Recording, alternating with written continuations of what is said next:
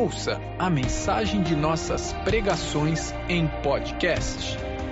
Acesse agapeubatuba.com barra podcast. Olá, Deus abençoe, bem-vindo à nossa live de quinta-feira.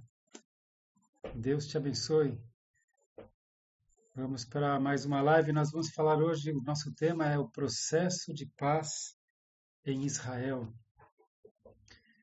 Eu vou iniciar lendo aqui o, o Salmo 23. O Salmo 23. À medida que você for entrando, você me fale aí se, se você está ouvindo bem, tá bom? Se a transmissão está boa. Shalom. Você que está é, aí comigo, nós vamos no Salmo 23, amém? Para começar. O Senhor é o meu pastor e nada me faltará. Deitar-me faz em verdes pastos, guia-me mansamente a águas tranquilas. Refrigera minha alma, guia-me pelas veredas da justiça por amor do seu nome. Ainda que eu andasse pelo vale da sombra da morte, não temeria mal algum, porque tu estás comigo. A tua vara e o teu cajado me consolam. Preparas uma mesa perante mim na presença dos meus inimigos. Unges a minha cabeça com óleo e o meu cálice transborda. Certamente que a bondade e a misericórdia me seguirão todos os dias da minha vida. E habitarei na casa do Senhor por longos dias. Amém. Salmo 23. Deus te abençoe. Shalom, povo de Deus. Você que está me acompanhando pelo Facebook, se você puder, compartilha esses, esse link né, para outros participarem, tá bom?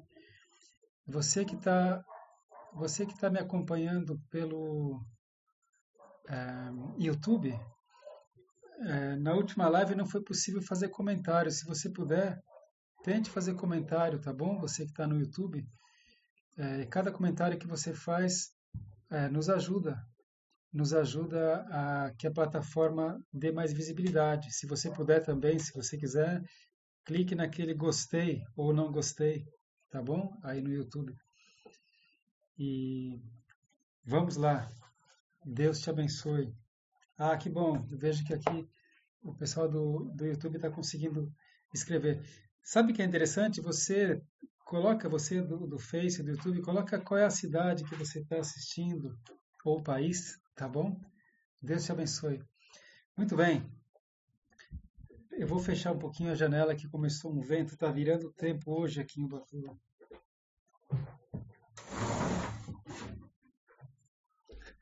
Pronto. Estúdio improvisado aqui no meu escritório. Eu quero. Ô, oh, Lucas, Maputo, Maputo, Moçambique é do Senhor Jesus. Caçapava, Yolanda, glória a Deus. Ubatuba, nossa boa Ubatuba um calorão até hoje, né? A previsão de virar o tempo agora. Amém. Olha, nós vamos falar sobre o processo de paz em Israel. Por que isso é importante para nós? Veja, o Salmo 122, o Salmo 122, de 6 a 8, palavra do Senhor.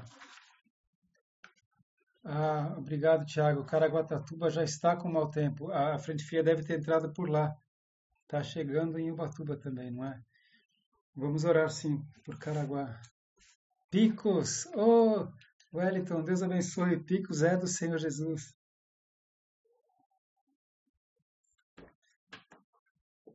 O Salmo 122, do 6 ao 8.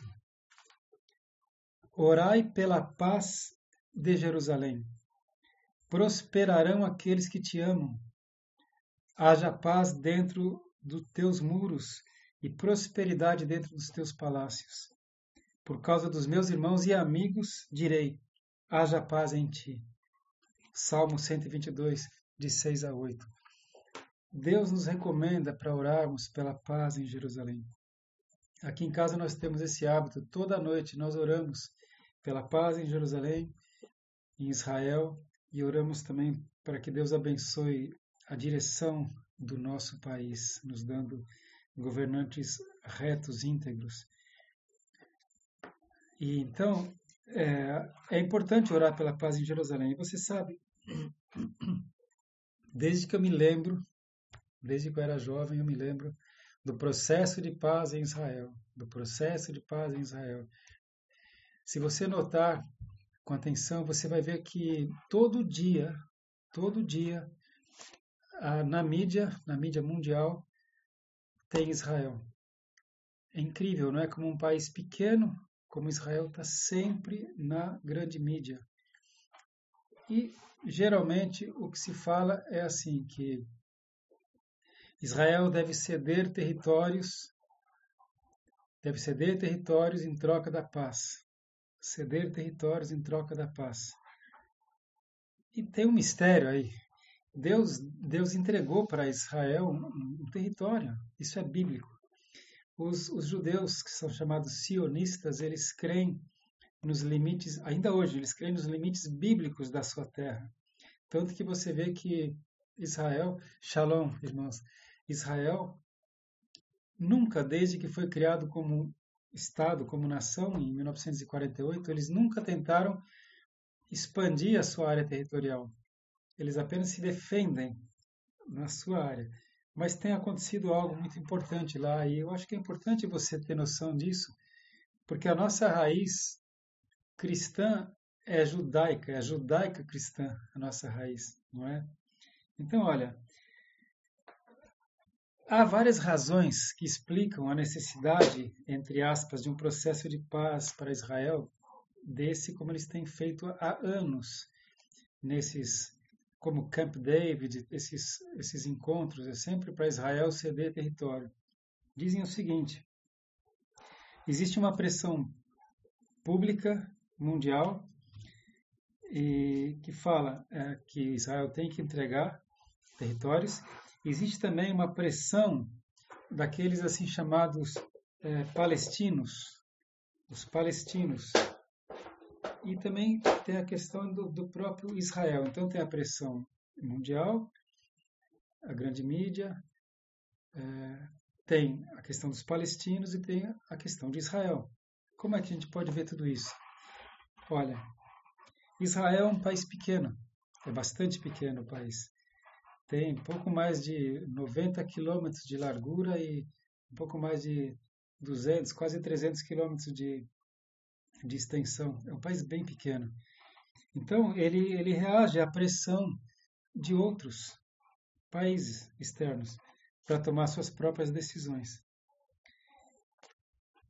A política externa está sempre eh, refletindo e interferindo nos assuntos internos de Israel. Imagina se aqui no Brasil, todo dia, todo dia tivesse alguém externo, outros países, a comunidade internacional, como é chamada, interferindo todo dia na nossa política interna, nas nossas decisões internas. Mas isso acontece com Israel, diariamente. Há anos, desde que foi criado o Estado de Israel. Agora, olha, importante. Muitos israelitas lá, israelitas, acham que eles deveriam se livrar da Judéia e da Samaria para que Israel possa sobreviver. Eu tentei colocar um mapa aqui, mas eu não tenho ainda essa habilidade aqui na internet. Mas peço que você depois dê uma olhada no, no, no mapa de Israel, Israel atual, é, o, o, que é chamado da Cisjordânia. A Cisjordânia é, é, o West Bank, é o Israel Oriental. É ali onde está a Judéia e a Samaria. Por isso que o mapa de Israel tem um grande dente assim. Toda essa área, ela ainda é controlada por Israel, mas é da autoridade palestina. Você que já foi para Israel, nós já fomos para Israel. Quando nós vamos a Belém, é, quando nós vamos a, a Nazaré, são, são locais, Jericó, são, são locais dentro de Israel, mas da autoridade palestina. Então a gente passa por barreiras como se fosse uma fronteira. O governo, o exército de Israel está ali, mas quando você entra ali, ali é um território palestino, um território árabe, dentro de Israel. Mas Israel ainda tem esse, esse certo controle sobre essas áreas. Se Israel realmente entregasse todas essas áreas, é, estaria muito perto, os árabes estariam muito próximos de, de Tel Aviv, do aeroporto internacional, de instalações judaicas. Eles teriam um grande problema de segurança. Então não é possível eles entregarem toda a Judéia, toda a Samaria, além da faixa de Gaza, que já é Palestina. Pena que eu não tenho o mapa aqui, mas depois você dê uma olhada, dê uma olhada. Judéia, Samaria e faixa de Gaza. Esses aí já são dos palestinos, então dentro de Israel.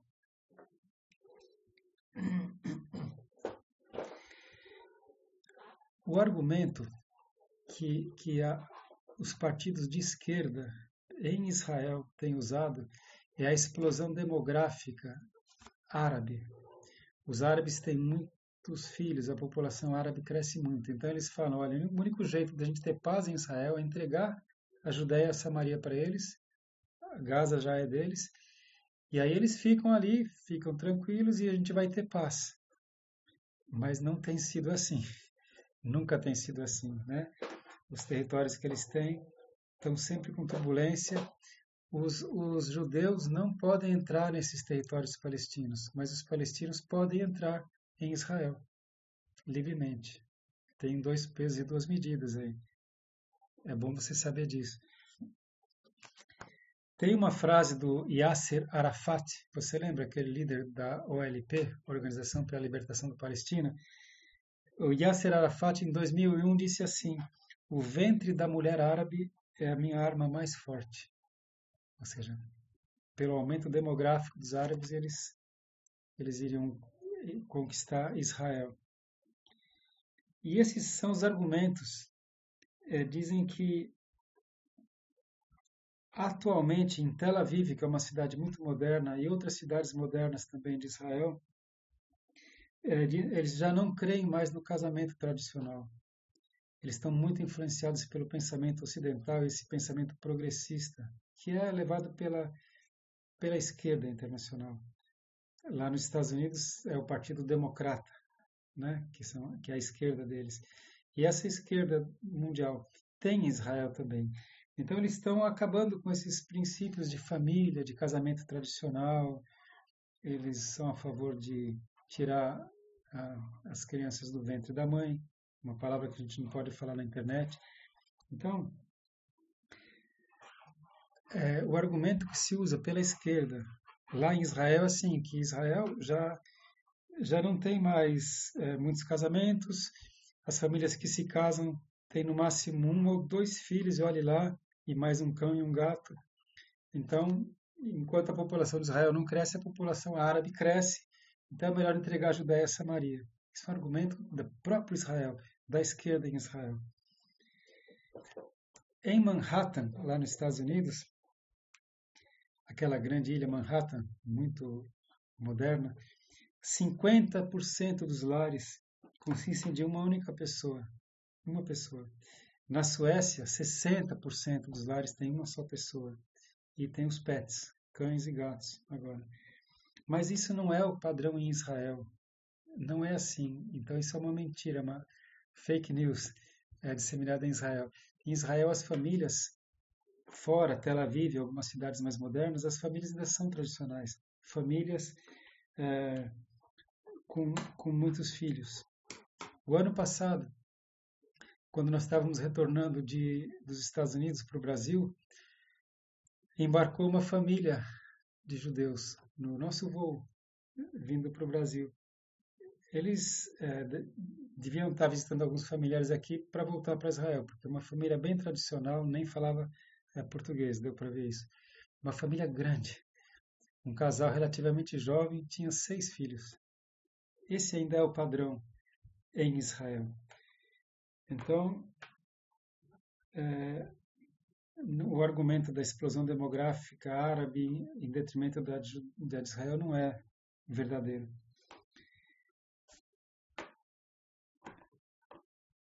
Além disso, meus irmãos, há uma ameaça constante. Há muitos anos lá em Israel tem os grupos iranianos, o Hezbollah, que fica ali na Síria, no norte de Israel. Hezbollah é um grupo terrorista, fica ali na Síria. tem o Hamas, que é um grupo terrorista na faixa de Gaza, tem uma Irmandade Muçulmana ou Fraternidade Muçulmana, tem o Al-Qaeda no Oriente Médio. Tudo isso é uma ameaça real para Israel. Imagina se Israel entrega todos esses territórios da Judéia e da Samaria, esses terroristas que já estão lá no norte, nas colinas de Golã, na Síria, já estão no, ali na faixa de Gaza, no sudoeste. Eles estariam ali dentro de Israel, ali em Belém, Jericó, Siló, todas essas cidades que estão nessa faixa da Judéia e Samaria. Então eles têm que defender os territórios deles, você entende? E a mídia internacional sempre fala: Israel atacou, tantas pessoas foram mortas. Na verdade, eles estão se defendendo de terroristas dentro do país deles. Imagina se fosse assim no Brasil, não é? Se você quiser, tiver algum comentário assim, alguma pergunta, você coloca, tá bom? Como não tem muitos comentários, talvez eu consiga é, ver a tempo de a gente interagir um pouco. Amém? Amém. Bem, então, o que acontece? O problema não é que Israel não tem população. Muitos judeus têm voltado, têm voltado para Israel. E nessa região aí da, da Judéia e Samaria, muitos árabes têm saído de lá. Os assentamentos judeus têm aumentado. Eles têm colonizado essa, essa região. Certo? E aí a gente chega então agora para o segundo argumento. O primeiro que se usa é que Israel tem que entregar os territórios por causa da população árabe. Isso não é verdade. E o segundo argumento para a busca da paz, né, entregando o território, é uma pressão mundial para a criação de dois estados, um estado judeu e um estado palestino. Você já deve ter ouvido isso. A autoridade palestina que é um estado para eles, né, dentro de Israel. Como é que Israel, sendo um país pequeno e fraco né, diante do poderio de outros países, como é que ele pode reagir a isso? Veja, irmãos, olha que coisa importante. Durante dois mil anos, os judeus foram forçados a serem submissos e buscar favores dos governantes nos países onde eles habitaram. O Estado de Israel, o Estado moderno de Israel, foi inaugurado em 1948, depois da Segunda Guerra Mundial. Antes disso, desde a época de Roma até 1948, os judeus estavam espalhados pelo mundo, perseguidos. Houve é, massacres, houve conversões forçadas ao cristianismo, houve expulsões dos judeus e tudo culminou com o Holocausto da Alemanha nazista, onde 6 milhões de judeus foram mortos nos campos de, de concentração nazistas. Então, a gente pode entender por que, que hoje Israel eles têm que defender o território que eles têm, eles têm que defender a sua pátria, porque eles têm toda essa história de sofrimento, de perseguição, de humilhação. Você entende? E pode ver como a comunidade internacional sempre coloca Israel como agressor e os palestinos como os coitados. Na verdade, o povo palestino é, é bênção. Nós vimos, estivemos lá com os palestinos. Paz, paz, Fátima. O problema são os terroristas que estão. Né? É o Hamas, é o Hezbollah. O problema são os terroristas que estão ali. Então, olha, o que os judeus dizem é o seguinte: o que importa não é o que os não-judeus dizem. Tipo, entrega, entrega, entrega. O que importa é o que os judeus fazem. Não é que Israel não se preocupe com a opinião internacional. Você que já foi para Israel, eu já fui algumas vezes, nós somos muito bem recebidos como turistas. Muito bem recebidos. Eles são muito educados, eles tratam muito bem os estrangeiros. Só que eles têm que defender o seu país, né? que já é pequeno. Então, olha, você sabe, é, em 1948, é, depois de um. ele, eles tiveram uma, uma, batalha, Israel venceu uh, o mundo árabe numa agressão externa, e aí a comunidade internacional disse que Israel tinha que se retratar, tinha que se retratar por ter se defendido dos árabes. Você vê? E naquela época o Ben Gurion, que hoje é o nome do aeroporto internacional, Ben Gurion, naquela época o Ben Gurion disse que não, eh, eles não iam pelas vias diplomáticas, eles foram, apesar de serem fracos, pela força, pelas armas, eles defenderam seu território e conseguiram. E conseguiram defender o seu território. Quem também sempre disse lá que a melhor defesa é uma boa ofensiva foi uma, a primeira-ministra Golda Meir. Você já ouviu falar da Golda Meir? Ou Golda Meir? Ela falava que o ódio dos, dos árabes pelos judeus era maior do que o amor deles pelos seus próprios filhos. Então eles colocavam crianças como escudo. Eles atacavam Israel e colocavam crianças nos locais onde eles tinham as suas fortificações para que Israel, se fosse atacar, acabava atingindo as crianças. Imagine. E e a Golda Meir foi uma que fortaleceu os lugares que Israel ocupou com os assentamentos de judeus. Então, irmãos, tudo isso que eu estou lhe falando é para falar desse processo de paz que sempre, sempre, você já vai ouvir isso de novo na mídia, Israel tem que entregar territórios. Quando foi na época do Barack Obama, que já é mais recente, você deve lembrar do Barack, Barack Hussein Obama, ele veio com uma política de se aproximar do mundo islâmico e se distanciar de Israel. Desde então isso aconteceu. Barack Obama é democrata, é da esquerda americana. E isso fortaleceu os muçulmanos, fortaleceu a irmandade muçulmana. E o que começou a acontecer?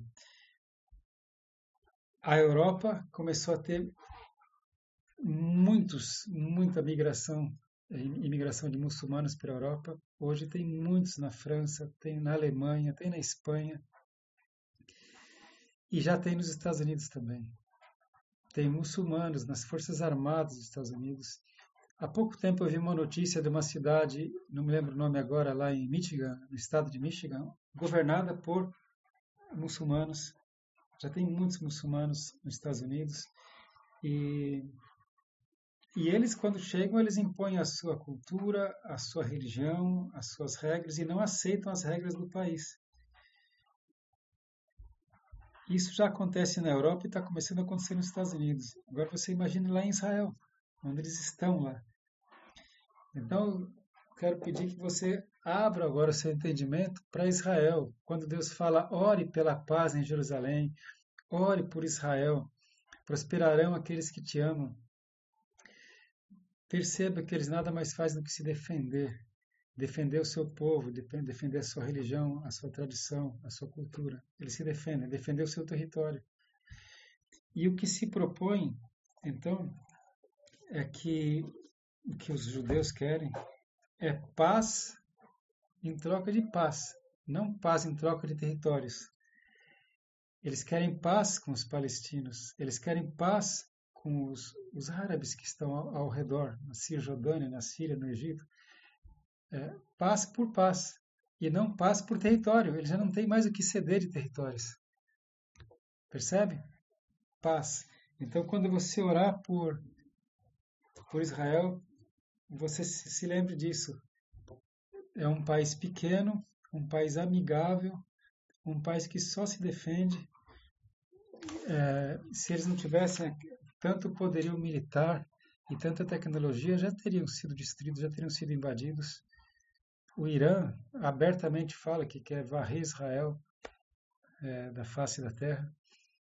Então, eu quis trazer esse tema do processo de paz em Israel para a gente ter essa noção, tá bom? Que Israel, além de tudo, é a nossa raiz, né, nosso ramo. A salvação vem dos judeus, como Jesus disse. Jesus, Jesus era judeu e e é um povo que nós temos que orar por eles, orar por esse país. Amém? Deus te abençoe, que o Senhor abra o nosso entendimento. Então, assim como nós oramos pela paz e pela bênção no Brasil, ore também por Israel. A palavra diz em Romanos que deles são as promessas, deles são os profetas, deles é a lei, e nós recebemos. Eles são a videira verdadeira, e nós somos o ramo que foi enxertado na videira verdadeira. Então nós temos que orar por esse povo amigo. Amém, meus irmãos? Deus te abençoe muito. Vamos fazer uma oração aqui. Eu vou estar orando por Caraguatatuba, que a chuva já está forte lá. Pai, em nome de Jesus, em concordância com os meus irmãos aqui, eu coloco a cidade de Caraguatatuba. Eu peço que o Senhor proteja, Pai, contra é, deslizamentos, contra inundações. Eu peço que o Senhor proteja o teu povo naquela cidade, Senhor. Que o Senhor segure a fúria dessa tempestade que se aproxima. Peço também pela nossa cidade, pela nossa região. Livra-nos do mal, Senhor, em nome de Jesus. Pai, eu coloco agora cada cada família, cada lar que está comigo agora em contato, que o Senhor te abençoe, que os anjos do Senhor protejam a sua vida, a sua família, que a bênção do Senhor te acompanhe e te alcance em nome de Jesus. Que na tua vida e na tua família haja paz, alegria, saúde e prosperidade, em nome de Jesus. Amém. Deus abençoe, povo de Deus. Até a próxima semana. Nós estamos trabalhando com a ajuda do irmão precioso da igreja, o Tiago, para a partir da semana que vem estar também no Instagram, tá bem? E ele vai me ajudar a começar a colocar mapas e, e fazer uma coisa mais interativa na nossa live. E aí certamente a gente vai poder estender um pouco mais, né? Eu tenho feito a live sempre com 30 minutos e vários irmãos falam, ah, pode ser um pouquinho mais. Então, de repente, a gente vai para 45 minutos, se não for cansativo. Tá bom? Deus te abençoe grandemente. Shalom, povo de Deus. Que a bênção esteja com você e ore pela paz de Jerusalém. Amém? Shalom. Shalom.